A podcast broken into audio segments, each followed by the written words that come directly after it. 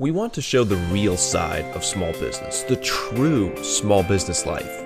There are a lot of misconceptions about small business, and we want to give you a glimpse into the real life of a small business owner the highs, the lows, the failures, the successes, the full small business life story, so that you too can know that you are not alone on your small business journey, and so that you can see the journey that many other small business owners have taken themselves. Remember to like, share, and comment so that many others can share in this small business life story.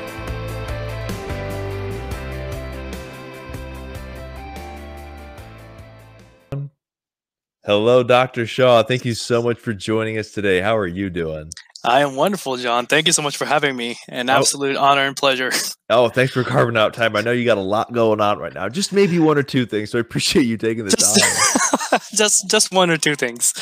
Yes, for sure. Absolutely. That's what keeps life fun. So please, we've had a chance to communicate and get to know each other a little bit. But for those listening who don't know you, who is Dr. Shaw? So I am Dr. Shaw. I am getting ready to start a brand new chiropractic office in North Dallas by the name of Inspire Chiropractic. So I'm a chiropractor and I've been a lifelong student and now I am ready to serve you know, on our website and everything, there's a funny tagline that I added to our bio where it says that Dr. Shaw is Dallas to the bone. Man, I I am as Dallas as they come, and I forget about that until I actually travel up north and all the y'alls start coming on. I'm like, man, I am very southern. Oh, it, I'm telling you, there's something charming about the Texan accent. So I'll tell you a funny one. Back in January, um, we're I think we were hosting a seminar on something, and our founder is up in Illinois, and uh, we were talking about you know different things afterwards. He was like, you know, y'all have a great day, and I was just like, okay, just a minute here. I just want to say I'm so proud that I'm finally rubbing off on you, and that you let out a y'all there. Absolutely. It's just, you know, what's funny is I run into this thing, especially with networking right now, where I refer to everybody as sir and ma'am. And I'm like, man, that's just the southern in me. It's just the way we were raised. You know, it's nothing to do with the age difference. Just, you know, no matter who I'm talking to, if I want to give them a little bit of love and respect, I'll refer to them as sir uh and ma'am. And I think we had that in our interaction as well when we met the first time. I kept calling you sir. exactly. You know, it's, yeah. it's so true. That, but to your point, that does play into the whole business environment and business culture that you're in. Because as the old saying goes, when in Rome, do as the Romans do. You have to be able to adapt to where and meet them where they are, so to speak. And you know, here in Texas, that that's that's the way you do it. And a little extra, a little extra manners goes a long way. A little extra etiquette nice time. Yeah, it's just one of those things where it's like I definitely like how we are as Southerners. We are definitely more about relationships mm-hmm. rather than just numbers. You know, we actually I just signed up for insurance through somebody in my BNI group actually who nice. you know just being transparent was not the best rate we were given, but because I know who he is as a person, I trust him. We have a great relationship. He was a person. There was no question about it. And that's kind of the same thing we're bringing to this thing where it's like, I am your chiropractor. Mm-hmm. So we want to have that relationship. Well, that plays right into the business model too, that every small business owner has to create and really identify. And especially when you're talking like you know, your customer journey mapping, who is that ideal customer? there are entities out there that are very, very transactional. It's about the immediate sale. It's a short customer life cycle, but they just churn and burn them. But then there's that other business model, the one that you like and that you have, the one that we like and that we have. It's much more relational. It's about engagement. It's about trust. It's about enjoying uh, the business relationship and having mutual benefit from it. Yeah, absolutely. I mean, it's one of those things where it's like there's a lot of times people will have just like this business model where it's just like they just want numbers after numbers after numbers, and after a couple of weeks they run into this brick wall because they burn through all their leads, and that's not what we're about, right? You know, we don't have leads, we have references. You know, I don't even call my this is the only time you'll hear me say the word. I don't even call them patients; they're practice members. You know, mm-hmm. we're people. We're meeting people where they're at, and that's kind of what we're about. And when it comes to networking, comes out to starting a business, that's all we're trying to do, which is why the McGraw Council for me has been so cool. Such a great opportunity to come across where it's like, you know, we're treating people like people. And it's kind of it's kind of lost on the world right now. And I think that you bring up a good point because it's not like you have your business absent of metrics. That's not the point. But it's not about just logging a checkbox on the metric. It's about what produces the metric. Is it a quality metric? Are you achieving your vision as a business within those metrics? Because if you're not achieving uh, the vision that you set out to do because you have a really and I do want to talk about this here in a minute. You have a very big vision for what you want to do. You don't want to just be a 9 to 5, you know, for lack of a better term chiropractor. You have a big big vision, a very deep, compelling, convicting why. Um, and when you have that, yeah, everyone that comes through, it's like, yes, this is moving me one step towards one step closer towards what I want this entity to be. Yeah, and that's something we read. I I'm a big reader. I think we talked about that. There was a book that was recommended to me called Conscious Capitalism. It's a great book. I just finished it recently, and one of the things that really really stuck out to me is it says businesses don't fail because they lack numbers or customers or clients. They fail because they lose their purpose and they lose their why. And that's mm-hmm. the biggest thing that we're here is like, man, I, I wish I could do this for free. if I won the lottery tomorrow, nobody would ever get charged because our why is so much greater. And I think people in Dallas have really, really seen that. And that's what we are resonating. That's why people are excited about our startup because we are coming with a purpose, we are coming with a direction, and we have a huge direction that we're heading towards to leave a landmark impact on this community. And I, w- I do want to hear more about that too, because you really brought up a good point there when you're talking about, you know, conscious capitalism. I mean, if you could, you would do it for free. You've got that deep, compelling why. When people open up a business just to make a buck, it always mm-hmm. fails. It always fails. Every there's, time. There's no real why. There's no what gets you out of bed every day. If it's always just to make another buck, that's a very short-lived vision that dies off very quickly. But when it's the deep conviction, and so here's near here's the phase in. Tell us about the why of the business. What exactly you're starting? Why is it so different? Why are you so pumped about it? Because everyone's excited about starting an own business, but I'm telling you, you've got passion that's like unmatched. Oh man, thank you so much. That's something. it's so funny because that's something I keep hearing. Is like, man, you your passion is just coming off the screen. It's because I really, really deeply care about what we are doing in this community. You know, I find myself at several speaking engagements, and there's one thing that I have been really, really good with is I show up without a script because I'm not. It's not an act for me. It's something I'm very, very passionate about. Something I'm honest. You know, it comes from the heart, and I am here to heal our community. And that's what I have said for a long, long time, and that's what we're here for. And it stands for outside of just chiropractic.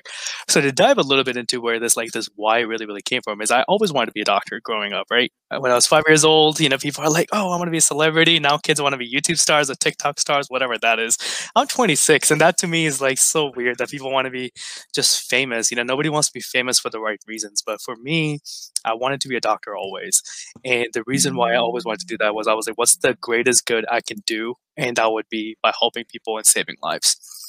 And then I came across, I stumbled across chiropractic, or realistically, my uncle stumbled across chiropractic. He fell down the stairs pretty bad oh, no. and um, ended up, he had these stairs, which were like wooden stairs. So there was like, you know, like sharp, sharp cutoffs ended up lodging directly into his spine, ended up being bedridden for about eight, nine months. And his chiropractor was the one who really, really helped him out. So he introduced me to it. And once I dove into it, man, I was just completely sold on the mission. I had found my calling, I had found my why. About two years ago, I did a mission trip in Mexico where I was helping out for a week long, just serving chiropractic for, you know, without a charge or anything like that. And there was a funny phrase that came back from me as I started laughing at a point, and somebody was like, "Dr. Shaw, why are you laughing?" And I said this out loud to every single person there. Was I was like, "I cannot believe that people will pay me to do this, because we are out here helping people and changing their lives." And that's really the why, and that's what stands out to people is like people generally see through that conviction and we're just here to help. Well, that's also a great telltale sign when you ask, you know, if this is something you is this something you would do if you had no financial gain from it whatsoever? When the answer is an immediate, oh, absolutely, no question. Yeah. You're in the right spot precisely. So I do I do have a question for you here because you you're obviously really knowledgeable. You obviously have the passion why jump straight into business? Very often, what we see for a small business owner, they get into a business, they work there for 15 years or so. Then they're like, you know what? Now I feel good about this. Now I'm going to go start my own thing. You have such a crystal clear vision. I guess how and why so early? I think a lot of it comes from just it's really weird using the word experience because I'm latching onto experience of other people, right? A lot of times, what you see with really, really driven and passionate people is they will go and work for other people who don't really understand their passion, their drive, and they lose their why. And I did not want that happening to me. So, yes, it's a lot more riskier going to a small business. You know, I don't need to tell you that starting a small business is very, very um, I'll say it's fun. I won't say it's difficult because that's a given, but it's incredibly fun. But because I didn't want my why getting driven by somebody else and I really wanted to stay focused on what I was doing and why I was doing it. And being a small business owner allows me to do that and dedicate my time and resources and attention to the way that I want to. And then you can also kind of build the culture around that why. I mean, again, there there are definitely ben- benefits and advantages to being an employee and working for someone else. But one of the disadvantages that you're not really controlling that organization. You can influence it, you can contribute to it for sure. You can still be a leader within that organization. But when you own the business, you set the tone. You are the captain of the ship. And that's really what it is. It's like I remember a while ago uh, we were talking about this earlier. I help out students a lot, and I had a student ask me a question a while ago. They were like, "Dr. Shaw, what is something you look for when you're taking interviews and people?" And one thing that we are instilling in our employees from day one, you know, we call them chiropractic assistants, is this is not a job. That's not what this is. This is a mission. We're on a mission to help people. And I told them, like, hey, I know we have specific clinic hours, but sometimes you're here a lot longer. Sometimes you're here a lot earlier because this is the mission that we're on to help people. And that's the culture we're trying to build. And, you know, I said that thing earlier. I can't believe I get paid to do this. That is a culture we want in every single person in our organization to have at all times. That it is an honor and a privilege to help people in this community and that's again that's a vision that people can rally rally behind. That's it's broad enough to do everything you needed to do but it's also crystal clear enough to where everyone knows exactly what you're saying. Because if the vision takes three minutes to rattle off it's too complex of a vision. It might be more of a plan. Yeah. whereas something it needs a vision needs to have clarity. It needs to be achievable. But also needs to stretch you. And so you have something like you said we want to heal dallas for example. Yeah. that's a prime vision. That that's an immediate pass fail test right off the bat anyone that comes to work with you, are they working towards that vision or are they looking for that job yeah i don't even say that word so don't even say it. And that's you know that's all what it's about is to think completely focused to your missions and i think people really, really resonate with that and there's a phrase that a lot of small business owners will say is we what's the word? It's we hire slow but fire fast. And it doesn't have to do with we're getting rid of these people. It has to do with we want the right people on our teams at all times. It's so true. We just talked about this the other day. I mean, I we could literally probably talk for hours upon hours about this subject alone. The worst thing you can do is bring someone that is counter to your organizational culture that toxifies and oh, poisons absolutely. your culture. It kills everything that you've built. It contaminates the great people that you have. And as every true small business leader knows, the greatest assets in an organization, it's going to be the people. The oh, people 100%. are what drive it. Yes, you absolutely have to get the hard assets and the assets that have a monetized value, but the culture is what's going to make it go forward and what's going to hold it together. Because when you have that culture rallying around that vision, all of the other pieces will come together. It might be a little messy at times in terms of organizational structure, but you can work on that and improve it. If you don't have the vision, if you don't have the people, it doesn't matter what process you have, it's going to get screwed up. Absolutely. And that's really what we're all about is staying focused completely true to the mission repeatedly, repeatedly, repeatedly. You know, we have these little nuances that we use in our procedures as well. You know, nobody answers the phone at Inspire Chiropractic with their name. We say, hey, this is Dr. Shaw for Inspire Chiropractic. How may I serve you? You know we have this mission that we're pushing throughout every single day every single procedure every single thing uh, that we do in the office. And i think it's building this culture around and i think it's going to pay off but i'm actually ready to talk shop about a startup actually. Well, oh man it's such a fun time. Oh, fire away oh, so talk a little bit about that startup process because as you know being a small business owner you have to create a system. It's not yes. just about doing the chiropractic work. Yes that's the operation of it and that's a very important part of it. It needs to be excellent in every way. However, if it's not a process, if it's not a system, you can never scale it beyond Dr. Shaw. What, what does that kind of look like in startup mode, building up that set of processes? And early on, as we all know, it's not like everyone's going to have all the answers there. But what are you looking for as you go through that process? I think humility is one of the biggest things that small business owners have to get. One thing that a lot of small business want to get away from is sales. But anybody that's in small business, man, I'm a chiropractor, I do sales. Every single person is selling something. It's either a product or a service. And that's something you have to be really, really honest about is why people are coming into your doors and why people are exchanging goods and services for what you are doing. Mm-hmm. And it just has to do with sales.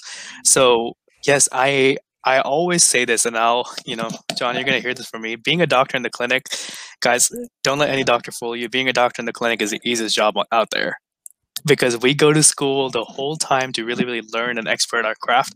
So when it comes time to be a doctor in the clinic man that's i can do that with my eyes closed. You know you mm-hmm. don't want me to but i can do it with my eyes closed. But it's the people the systems and procedures that end up being the hardest hardest part which is why even though we're about three four months up from opening You know, I am at this common desk every single day, really, really nailing down the systems and procedures. Okay, what's going to happen when somebody walks in the door with this? What's going to happen with this? You have to basically control, try your best to control all the blind spots where it comes to mm-hmm. the customer interaction and that's For, the fun part. It's a fun and it's a challenging part. It's a good challenge, but it's absolutely a challenge because there there will be a general template for you to follow. That's you know the standard operating procedures. Which again, a small business owner, if you don't have that, get that implemented ASAP. Most of everything you'll see will fit right in that template, and it's going to flow through just as planned. It's going to be perfect you'll have some variable number that goes outside of that template for whatever reason. Maybe it's something that you haven't ever seen before. Maybe it's something that's, you know, a 5% occurrence, but they came to you because so and so recommended them to you. There's going to be this variance, and then you can deal with that and create a system for that type of variance and plug in. So it's, it's almost like an if this, then we do this uh, type of procedure. Yeah, absolutely. I think one thing that small business owners, I have found myself, especially with finishing up school, trying to figure out how we're going to start this. One thing people are really, really bad about is having systems and procedures. And oh part of systems and procedures comes with scripts. For some reason, I'm not sure what classes, I'm not sure what jobs we all went through before we came where we are, but people hate scripts. And it makes no sense to me because once we're diving into this thing where it's like you start realizing that, for example, you as a business owner have the most experience going into your business as far as comes to your field. But when it comes to hiring employees, when it comes to hiring different partners, all the different stuff, they may not know as much as you do. So how do you delegate that? That information to every single person, which is where scripts are so important. Scripts, systems, and procedures, man. We have a script from day one to day 100. You know, picking up the phone when they walk in the door. What's the first thing? What's the first thing that the patient sees? What is the first thing that we say? You mm-hmm. know, we mm-hmm. take them on a tour. We give them a different consult. We do this, and I'm talking about not only do our CAs, our chiropractic assistant, have scripts. Myself as a doctor, I have a script that we use for our people because we want to make sure that every single practice member that walks through Inspire Chiropractic is getting the exact same information every single time. Exactly. And it's that repeatable, predictable experience that doesn't matter if Dr. Shaw is there in person or if it's Dr. Shaw's assistant, they're going to get the exact same treatment. They're going to get the exact same service. They're going to get the exact same level of excellence because it's not that you're creating a system of robots. you're creating a system with people carrying out these operations but it's something that if a customer comes back, they can expect the exact same experience that they experienced the first time which is why they're back for second time or third time, or even, especially in your line of work, many, many times beyond yeah, time number sure. three. Because if every time they come back, it's a different experience, it's kind of okay, I'm not sure I'm totally cool with this. And that's again, uh, put yourself in the customer's shoes. We small business owners very often don't like change. They like to get in that, hey, I know this, I don't want to change it. It's the exact same thing for your customers. So you need to control that experience and get, just like you said, get those standard operating procedures, get those scripts. Absolutely. It becomes like one of those like open world games where it's like it's open world, but it's really not. You know, you're being guided along this process where it's like the biggest example I give people is hey, if you go to Olive Garden, I go to Olive Garden, I've been going since I was 12 years old. I've got a fettuccine alfredo every single time since I've been there since I was 12 years old because people as a whole do not like change. So if you have systems procedures that are reproducible, but more importantly, scalable, it's a great user experience for every single person involved. And that way you can grow into what we have a vision for a multi-practice facility. And mm-hmm. we can mm-hmm. do that with the same procedure every single time where it doesn't matter if you show up to this location or this location, you see Dr. Shaw, maybe feature Dr. John. It doesn't matter. It's the exact same experience every single time. Exactly. Because you can't heal Dallas with just one person. I mean, it's it's a great vision, but you need to grow beyond one person. And that's why you have things like the business plan, like the operating procedures, like the script. So you can bring people into the team and say, hey, this is what we're all about. This is what we want to be this is how we're going to do it and that's where it comes into play it's not meant to be a stifling control mechanism it's a it's an, an enabler it enables you to scale your business to deliver that repeatable predictable experience it's more than just enabling, John. I think it's also empowering. You know, one thing I said to my staff members, I was like, I will take away all the guesswork in this whole JOB from you guys. You know, we're going to put down every single system's procedures. And once you guys nail this, this is where your individual personality comes out. And I want it to come out. I want to see how you do things but with this umbrella to fall on every single time, and you have the systems and procedures that you can rely on, no matter what questions get thrown your way, you have a strong foundation. That's really what system procedures end up being. It's the foundation of the house that your business will be built upon. And I think small business owners really, really try to get away from it, and it's just not a good thing, guys. It's really not. And this gets into a little bit of you know a speculative area, but I think a lot of the reasons why small business owners kind of fear that is because they're like, hey, there's a reason I left my my you know employment. I want the creativity. I like every day being a new day. Believe me, even if you have a rock solid process in there, every day will be a new day It's a business. Believe me. With that being said, though, you can't take that business to a real business level. Without that, you've got more of a gig. You've got more of a side hustle. And again, if that's what you want, that's okay. But realize the limitations of that. If you want the, the business to achieve to be something that enables you or empowers you to achieve your dreams, to be that sole source of income for you and your family, yeah, you have to run it like a business. You have to have it structured. You have to have it scalable, repeatable, predictable. And let's remember we talked about this at over coffee, where there's a difference between having a gig, having a job, and having a business. If you have to show up every single day for your business to generate an income, yeah, it's cool to call it a business, but it really, really ends up becoming a job. And I'm sorry to the listeners, I will never say that word. you keep okay, so you so that the uh, book E Myth just really talked about that so so well. Uh, I was raised in a small business environment, so I kind of like got it, for lack of a better term, at a young age. Uh, but he, the author, really, really did a nice job. He's, he was like, too many small business owners start a business, and what they envision is, I'm going to say the three letter word. Sorry, they they envision owning a job rather than owning a business, and that is such an important differentiating factor because yes, you can have your own business entity, but if you're not if you don't have it structured, if you don't have that process, if you don't have those procedures in place, it's really more of just owning a job. And that's greatly limiting what you can do. You won't have the same fulfillment that you really want. Unless it's again, unless it's you truly just want a side hustle or a gig, that that's okay. But really re- realize and understand the limitations of that. Because once you get three, four years down the road, you can you it, it's never too late to make your business better but you're going to have a little bit of a rebranding process to go through because you will have an, you will be associated with the gig business with the gig entity and that again has its own set of limitations well that's the problem we run into where we were talking about you end up losing your why if you're always worried about if you are the person who has to be at your business every single time for your business to generate money you are in a stage where you are always worried about income you're worried about sustaining your business and it's a very very quick way to lose your why mm-hmm. and a mm-hmm. lot of times you know we run into this problem with chiropractic profession a lot where young doctors will start off these extensive, you know, 4,000 square foot, 5,000 square foot practices, and their overhead with employees, all the different stuff is so through the roof that even though they're fantastic chiropractors, fantastic doctors, because they mismanaged it, they end up losing their why. And now they're trying to figure out, okay, what other services can I provide in here to generate a little bit extra bucks? You know, like I have a joke that I use with my practice all the time. I was like, you will never be sold a care plan because I need to pay a car payment. You know, that's, you know, that's not what it's about. But yeah, unfortunately, if you don't have a system of procedures, you end up eventually falling down that line, it, and it's, it, it's just unfortunate. It's so true. I mean, one of the common um, they call it the three P's in business. It's people, products, or, or process. 99.99% of the time, when a business isn't where it could or should be, it's going to be one of those three things. Typically, it's not going to be a product problem because the person who starts a business, they're typically pretty passionate about it. They're not usually bad at what they do more often than not it tends to fall into a process problem. And then once once you get two of those stools figured out though then it's just a matter of getting it aligned. But that's again focus on what you can control the most. And early on that's going to be the people. It's going to be the process and the product's naturally going to fall into place because you're probably going to have a background in there. It's going to be a no brainer because if you if you can't deliver on the product, you're nowhere near ready to go start a business.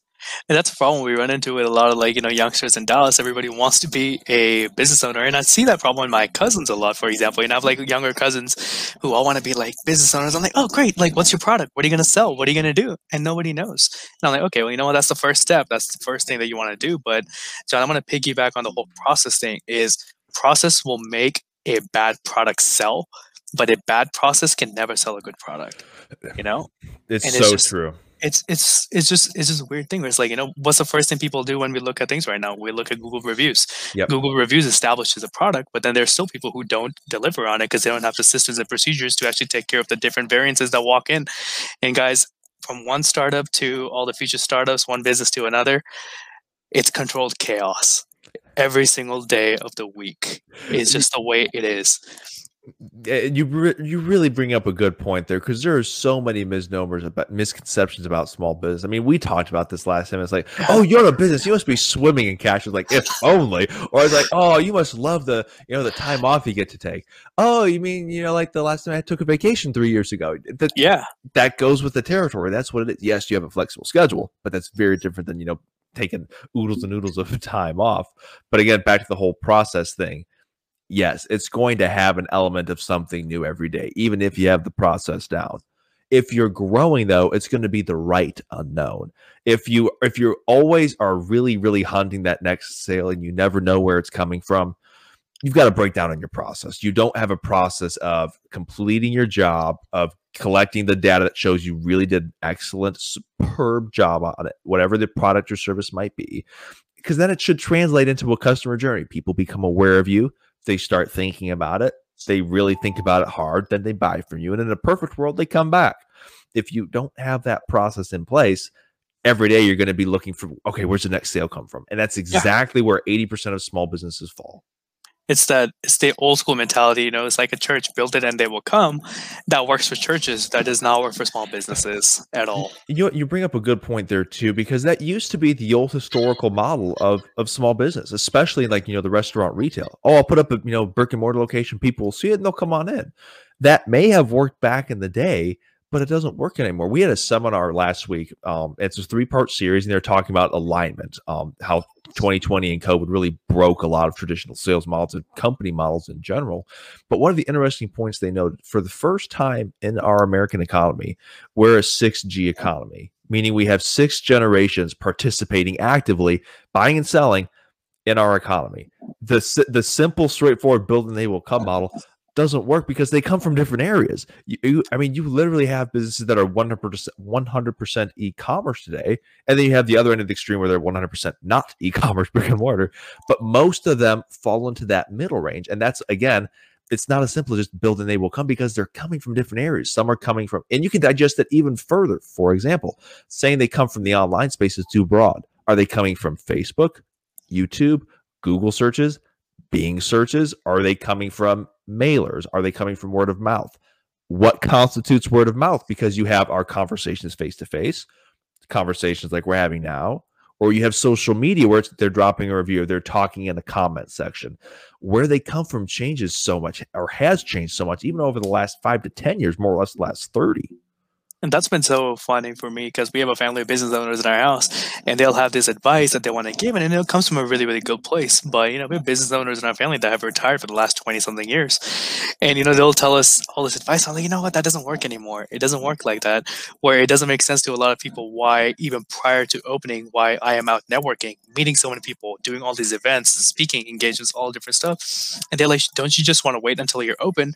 I'm like if you're first you know practice member is walking your you're, if you're hoping for your first practice member to walk in the door once you open, it's a little too late because the moment you open your doors, and I think that's a lot of fault that I see with small businesses, is the moment you open your overhead starts day one. Mm-hmm. You know, mm-hmm. electric, gas, employees, which ends up being one of the biggest overheads that I was not even prepared for.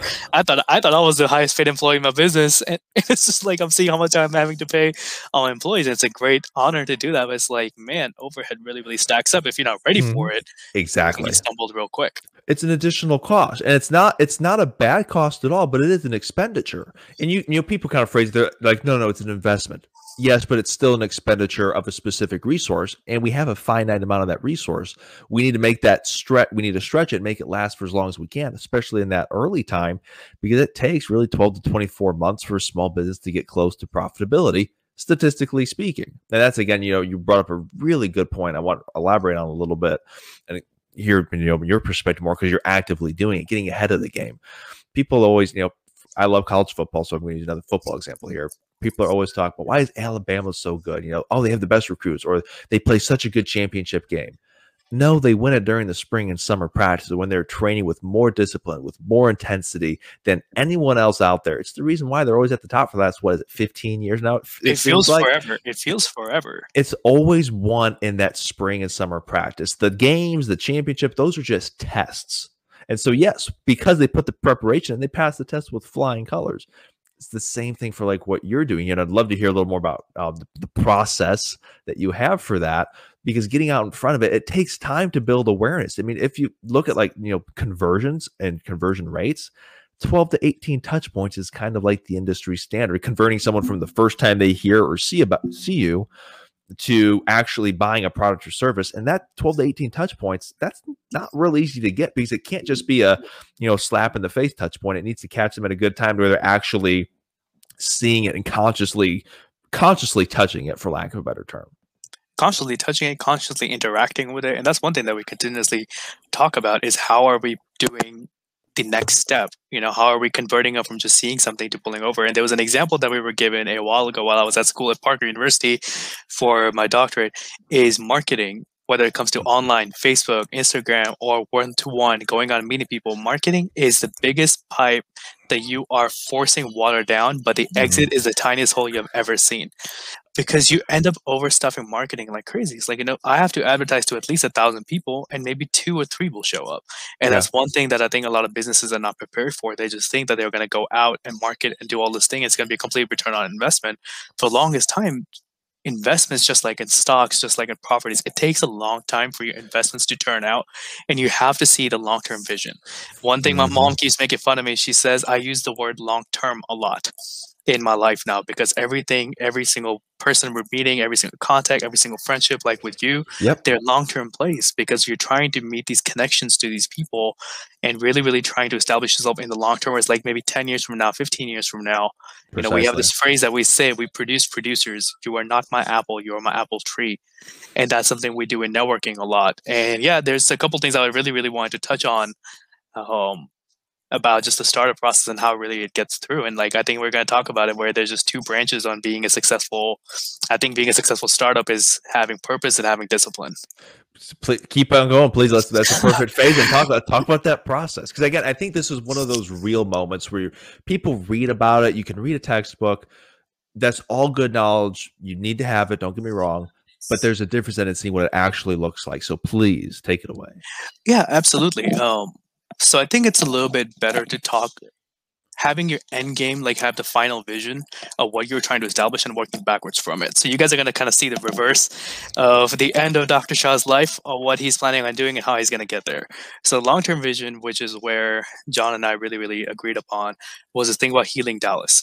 And the way we're going to heal our community is in the long term, we want to have five practices which are all going to be supporting a one big research facility, which is going to be set up throughout Dallas, which is going to be for chiropractic care. We're going to basically take people who cannot afford care to show us their actual financial need, and we'll provide them care completely free of charge and basically take care of our people in the city. Now, to have that nonprofit, we need to support it. How are we going to support it? Okay, we're going to support it by having these five different practices, which the profits and losses will be made up from that. Okay, great. How are we going to get to five practices? That's the next question, right? So first we got to get to four, we got to get to three. At this point, we're already establishing, okay, whatever system we have is scalable how do we scale this out? Okay, so we need to have one practice which can reproduce in all these different facilities. So how are we going to run this practice?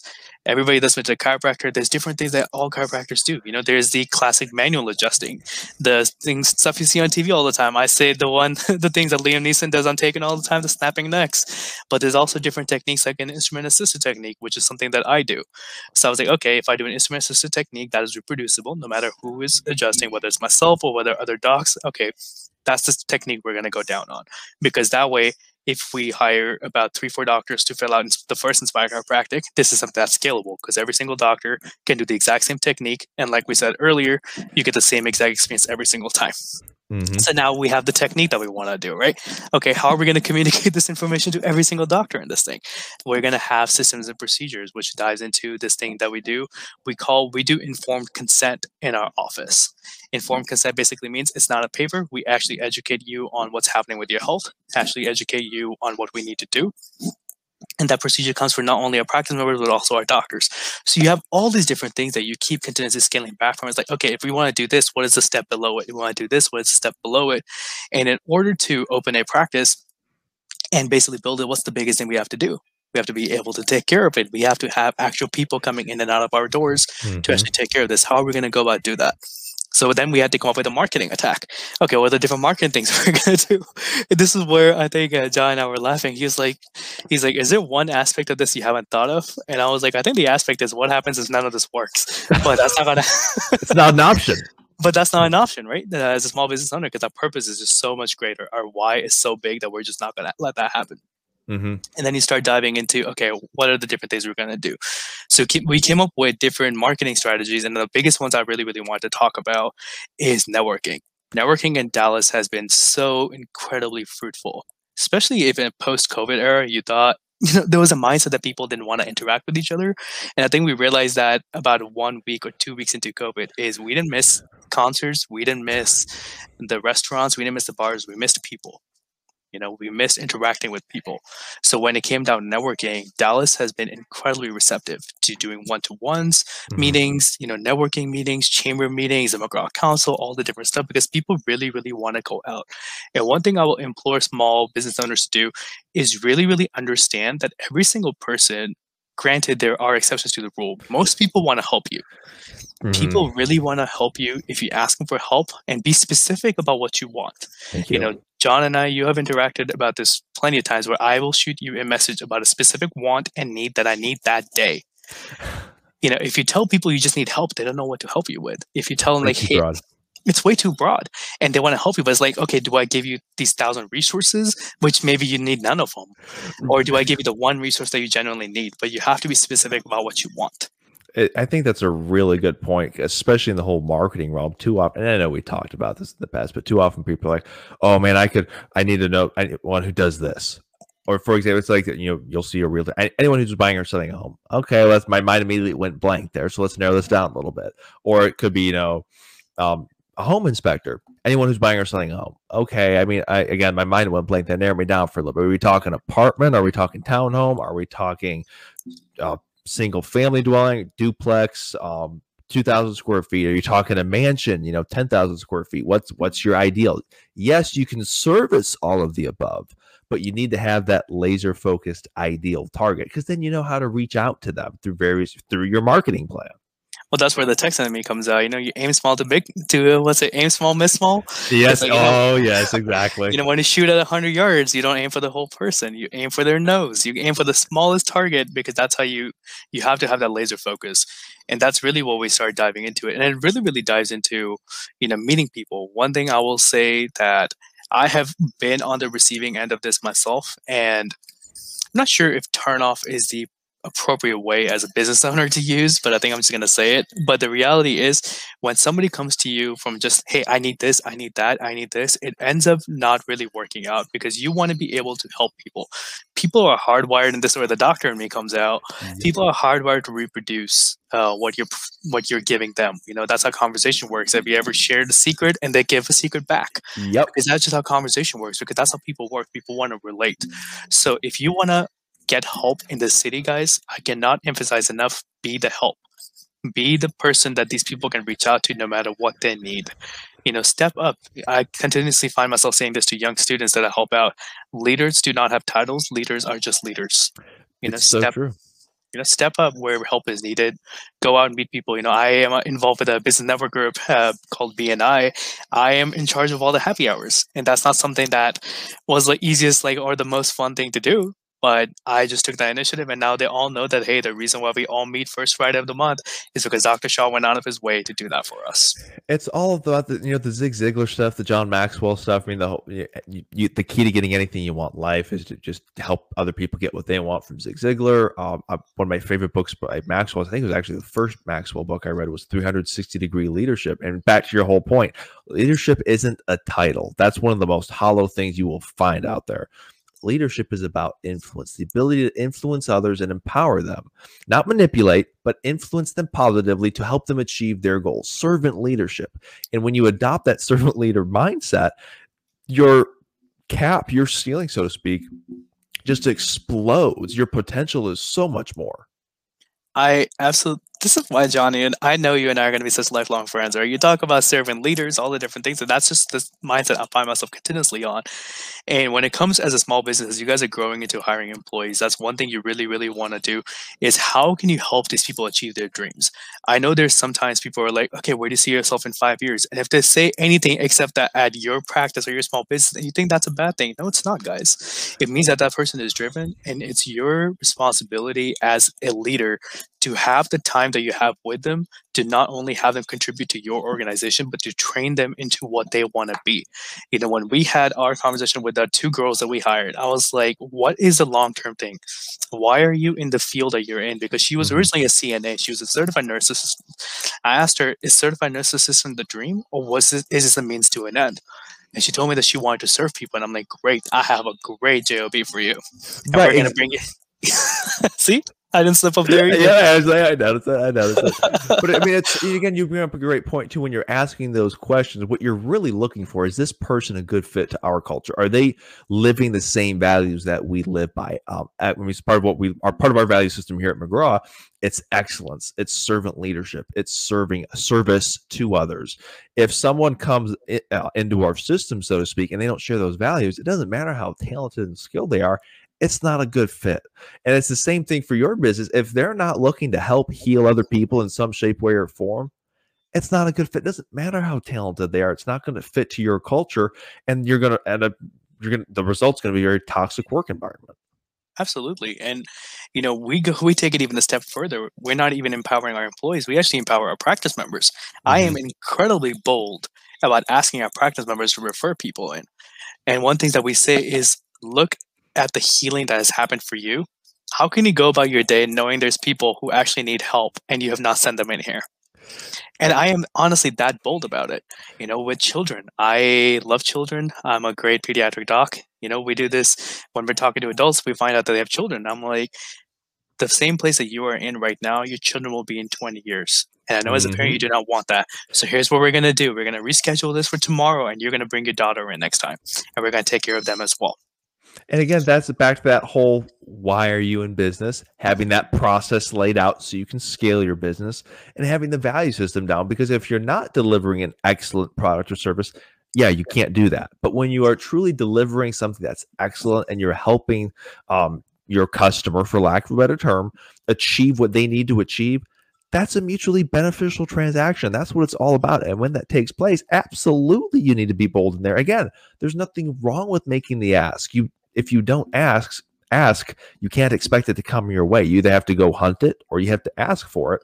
And that's a prime situation where, yes, you've delivered something to them, went above and beyond their expectations. Make the ask, they'll do it for you. And people will. And that's one thing that small businesses a lot of times don't I don't know, maybe there's a fear associated with it, but people just don't want to ask. You know, we see this in relationships all the time. You know, you don't want to ask your girlfriend something because you're scared she's going to say no. And then you finally muster up the courage to ask her about it, and she says yes. And it's like, wow, I could have asked this weeks ago. It's the same way with your practice members, the same way with your customers. Make the ask, be specific about what you want. Mm-hmm. When you mm-hmm. tell them, for example, you need a referral, you know, every business needs a referral tell them exactly what you want. I don't need somebody buying a house. I need somebody who's looking between three hundred thousand dollars to four hundred thousand dollars worth of house. They want a three bedroom house because they have two kids. Great, I know exactly who to all send you to. Exactly. And then when that time, even if they don't know someone that day, when they when that opportunity comes up, it's going to be teed up perfectly for you, and you're not going to have to make a sale, so to speak. You're going to have a solution lined up. It's going to be super, super perfect. It also ends up being funny because I'm sure you've experienced this. If I tell somebody I need a family with three kids, they go around and ask for you. They'll actually be like, "Hey, how many kids do you have?" And then they'll reach out to be like, "Hey, doc, uh, there's a family. They only have two kids. Do you think you can help them?" Absolutely. But because you told them a specific thing, they're actually going out to be specific and find that thing for you. And one thing that you can really, really do that I realized through my chiropractic training is empower people with so-called secrets and for the podcast listen that was a quotation mark which um, if you tell somebody a secret you know what they do they tell other people mm-hmm. so if there's something you need and you're like you know what john i don't really tell this to a lot of people but because you and i have a special relationship this is what i'm going to tell you and you tell them a quick trip or quick technique they will go and tell every single person that they know because now they know something that other people don't It's just how humans work, guys. it, it's so true. Again, it's uh, it's about people. At the end of the day, business is about people. You know, it's hard to believe, oh, Dr. Shovel, we've already gone through about three fourths of this or more. Oh. We're down to the last 10, 15 minutes. This one went quickly. So a little bit of a quick transition here. We might have to have a podcast number two. Oh, man. Based upon what you've accomplished thus far and where you're going, given that you're in startup mode, based upon what you've learned, what you've done, what are three things that you would recommend to small business owners? So I actually wrote these out uh, the moment I sat down. So I'm going to go a little bit out of order. So the very first thing you need to do is you need to surround yourself with mentors. I cannot emphasize that enough. A lot of small businesses go in completely blinded. Uh, they have no directions. And the best way I can say surround yourself with mentors is envision who you want to be and then figure out who in your life or even outside of your immediate circle, who is living that life what are they doing and reach mm-hmm. out to them you know i have a mentor who is about 15 years into practice has been seeing thousands and thousands of patients year after year i reached out to him and i was like hey dr visk i want to be like you when i grow up and he was like i'm old i didn't even realize it but the thing was and he took me under his wing and that's how a lot of small businesses need to do. You need to find a business who is doing something similar or a person who's doing something similar and absolutely surround yourself with those mentors who will keep you accountable, who will not let you have dwell on the bad days because highs and lows, and I think we didn't even really get to talk about highs and lows that much. I um, know. I think we'll be able to, uh, because the three tips that I have are pretty quick about this kind of stuff. But yes, surround yourself with mentors. Make sure there's people that you can look up to and people that can hold you accountable for everything that you're doing. Um, that'll be tip number one. Tip number two, this is diving into the lows. So I have a system called the Forge. So I pretend I am making a sword and I have to be inside a forge to basically get the small business started. I don't know if you guys make a sword, but a forge is really, really hot. And the phrase is you have to feel the heat because there's a lot of lows associated with a small business owners. There's a lot of downtimes. There's a lot of bad days because it's just part of the process. You know, I wish it was 100% perfect every single day of the week, but it's not. There's a mm. lot of mm-hmm. bad days, but there's a lot of good days too. And when it, when the going gets tough, you know, it's the thing that tough got going because you got to keep going. And you have to feel the heat, but you have to understand that is part of the system, that is part of the procedure. That is what sharpens and strengthens your sword in the forge. So you have to feel the heat.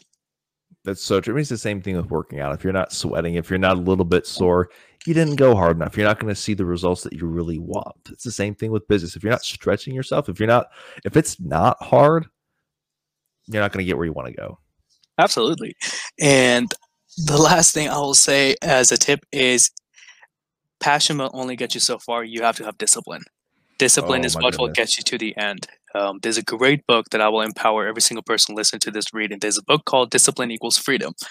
And that he talks about passion is what gets you started, passion is what gets you up on the good days, but discipline is what keeps you going on the bad days. Because there's a lot of times, and you know, we're just really transparent, especially because we're talking to small business owners we found out two months prior to opening that we lost all of our funding. We had a bank at Cold Feet. We lost all of our funding. And I remember I sat here actually just right across there and I was just sitting there. I'm like, what is the point? You know, why am I still at this office? Let's just go home. And I was like, you know what? No, let's keep going. And we kept going and we actually have secured our funding again at this time. At this time, we have it in papers. At this time, it's done and taken care of. But that's the part of it where it's like, you have to be disciplined. You have to know what you're doing and you have to keep going because, guys, at the end of the day, you will never know if you did too much, but you will 100% know if you did not do enough. And that's one of the worst regrets you can live with. Looking back, going, shoot, I didn't give everything I could have. And not achieving your dream, that's one of the worst feelings you can have. Whereas if something doesn't pan out and you look back and you go, you know, I gave everything I absolutely had, I did everything I absolutely could, you can hold your head up high. But I will say, again, 99% of the time, whenever you give everything you truly have, whenever you give everything you truly can give, you're probably going to make it just fine. I think it's just because one of those things where it's like it's a funny joke because I think we talked about this. I'm a huge Marvel fan, where at the end of Endgame, at the beginning of Endgame, they're trying to go back to Thanos and whatnot. Sorry guys, Doctor Shaw is a nerd. It's just the way it is. That's what became a doc. Where Captain America is looking at this little watch and he says, "I know it's gonna work because I don't know what I'm gonna do when it's not." Because that's the mindset that you find yourself as small business owners because this is your dream this is what you're working towards it has to work and it mm-hmm. works when you work it you know we say there's no chance for failure because we don't leave things up to chance when it comes to small business. When you're at a job it's a lot easier to kind of goof off kind of slack off you know somebody else will take care of it. When it's your practice when it's your business when it's your dream if you're not going to be working for it why would other people? Amen Amen. So we're going to flip this around a little bit. Typically, that's where we end the podcast, but because this has been so good, I do want to hear just a little bit, real quick, about some of those highs and lows. Just again, personify and make it um, very real for those listening. I think one of the. Uh, do you want to do the highs first or the lows? Oh, let's do the lows first so we finish on a high note. Let's do the lows first. So, one of the funniest things that has happened to me as a young dog, and every single small business owner can relate with this, is your family will never take you seriously. It's just the way it is. Um, I think the quicker you embrace that, I think the better off you'll be, because you know you'll have yourself like myself in an opportunity that you're getting on a podcast talking to other small business owners, but to your family, you're still just Shaw. They don't even call me Dr. Shaw, you know, they call me just Shaw. And that ends up a lot of times being very, very demoralizing because you have other people who are kind of believing in your dream, who are rallying behind you. But sometimes family can be a little bit difficult. But I want you guys to be empowered with this idea it's not that they don't believe in you it's just the vision for them is a little bit different and i think where i was lacking originally was i wasn't communicating my vision too directly about what I really, really wanted. And I had this mindset that you're my family, you should just support me. Versus with other people where I'm painting this full picture. And now that I've started painting a full picture, it's getting a little bit better. Mm-hmm. Boy, that's a really good point too. That's a really yeah. good one. I'm glad. Um, another low would be you end up doing everything, guys. You will see these people. You know, I made a joke about it a while ago. BuzzFeed made an article. They were like, "This 22 year old CEO does this. Just 24 year old CEO does that." And I had to make a post about it. And I was like, "When you are your business owner, you are whatever you want to be. You can be a CEO, CFO, president, His High Almighty. I am the Admiral King of Inspire Chiropractic because you are the end all be all."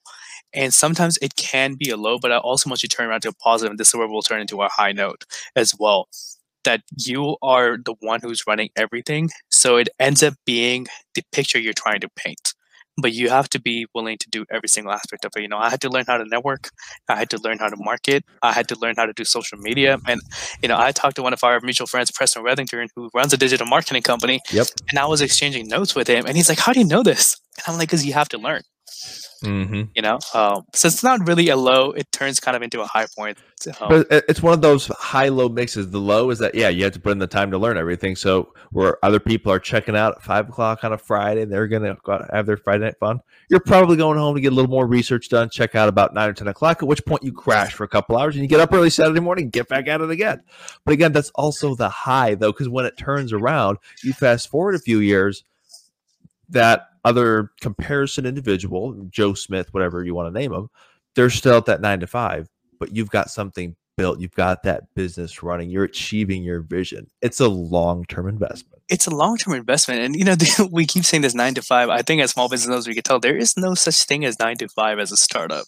You know, I don't track time anymore they're just days at this point. Because the reality is when it's your baby when it's your child when it's your dream the work you're putting in you know it's going to pay off. You know a while ago i found myself working at like 2 a.m one time. I'm just working on these couple scripts couple of this. I'm trying to figure out which insurance networks to be in all the different stuff that i had to do. And mom walks in she's like "Shot, like come on like go to bed you know? Why are you working this hard? And i'm like mom it's hard to sleep when you're living your dream. You exactly. Know, it, it really is. And i think you have to really really uh, I guess like enjoy the beauty of it. Don't be stressed about, hey, you know, there's people who are vacationing right now doing this, but guys, just remember those people have, this is the time I'm going to say it, those people have jobs. You have a purpose. You have a mission that you're doing because I don't think there's any small business out there that is there to just make a quick buck. I think we're all there to make a difference and we have a purpose in why we do things. Exactly. You have it crystal clear laid out of strong vision. You develop a plan to get there. You develop the processes to support that and then you go out and you make it happen. You continually monitor it to make sure that it, in fact, does happen. Absolutely. So true. Dr. Shaw, thank you so much for taking time out of your day, out of the crazy startup schedule to kind of share what that journey looks like from the inside. It it definitely helps give uh, the listeners perspective of what it's like to start a business. And, you know, I think for those in business, a great perspective of what it looks like starting business now, because that's obviously changed over the last, you know, 5, 10, 15, 20 years. Then, of course, those three tips that you have you know looking for good mentors when you feel the heat it's a good thing and really you know ensuring discipline that those are all very applicable that small business owners can apply today. So thank you so much i really appreciate it. Thank you so much for having me. This was an absolute honor and pleasure. And you know i'm going to reach out to you when i need something and i want to empower all the listeners to do that as well. I am at your service every any time of the day. Thank you so much dr shaw. You stay safe stay blessed and we'll connect again soon. Absolutely. Take care, guys.